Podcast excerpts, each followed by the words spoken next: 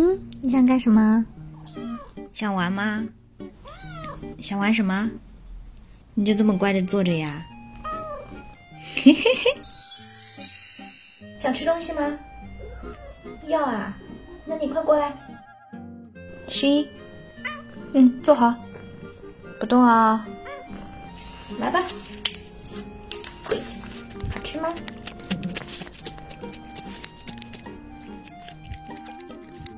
你有没有想过养一只猫啊？我记得三年前吧，工作压力特别大，日子也是风波不断。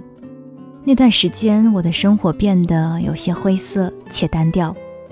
我在微博里发了一条仅自己可见的文字：想养一只猫，孤单的时候可以陪。我太不喜欢给别人添麻烦了。所以我总是习惯自己扛，而每每在那些很难过的时候，我总想着，如果那个时候怀里有一只柔软的、暖暖的小猫咪抱着，也许难过就会好一些了。后来离开家一个人住，面对空荡荡的房间，我想，应该就是这个时候了。我梳理了一下自己的财务状况，估算了宠物所需要的开支。于是就拥有了我生命当中的第一只小猫咪，十一。初见毛茸茸的小十一，它是一只爱撒欢的小奶喵。虽然它不是我心中最好看的样子，但是跟着逗猫棒上下窜跳的样子，还是让我忍不住笑了。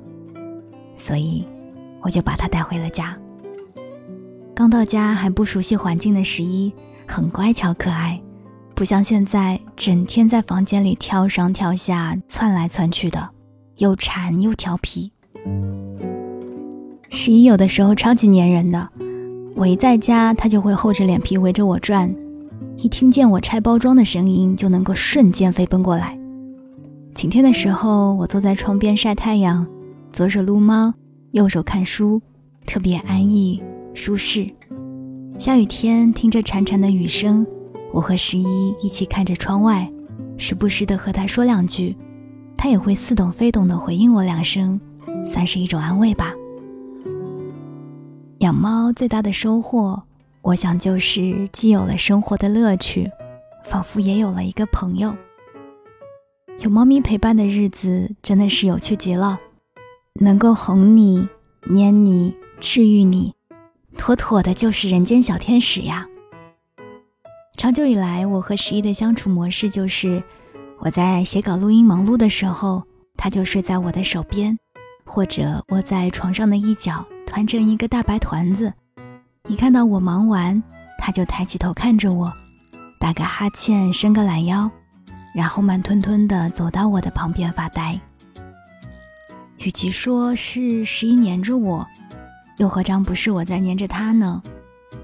幸好有他陪伴我度过人生的很多难熬的时刻，让我变得更加柔和，每天的笑容也越来越多。当然，十一也有让我炸毛的时刻，总是喜欢偷偷跳到我的化妆桌前，把我的口红、睫毛膏一根一根的扒在地上，一听到我的声音，撒腿就跑，把我气得不行。跑完之后，还要偷偷的躲在门背后偷看我。生怕我是真的生气，又把他关到房间里，真的像是一个故意调皮捣蛋的小朋友，让人又爱又恨。不过每每和他对视的时候，我的气也消了大半，只好作罢。酷爱猫咪的村上春树曾经说过：“这个世界是多么冷酷，然而待在猫身边，世界就可以变得美好而温柔。”现在想想，好在十一来到了我的世界里，在我一个人的生活里陪我度过每一段欢乐或者是难过的时光，让空荡荡的家有了无限的生气。那你有没有想过养一只猫啊？宠物是可以改变人生活的小精灵，它真的会治愈你哦。我相信生活里的不顺与难熬终会过去。灰色单调的日子会有暖色模式，也愿你在细细碎碎的日子里，生活有趣一些，灿烂一些，常能开启生活的有意思见。美好与温柔是生活的旋律，也始终不是一个人在前行哦。我是三 D 双双，如果你想要看到十一的很多可爱的照片，欢迎点开喜马拉雅的节目详情进行查看。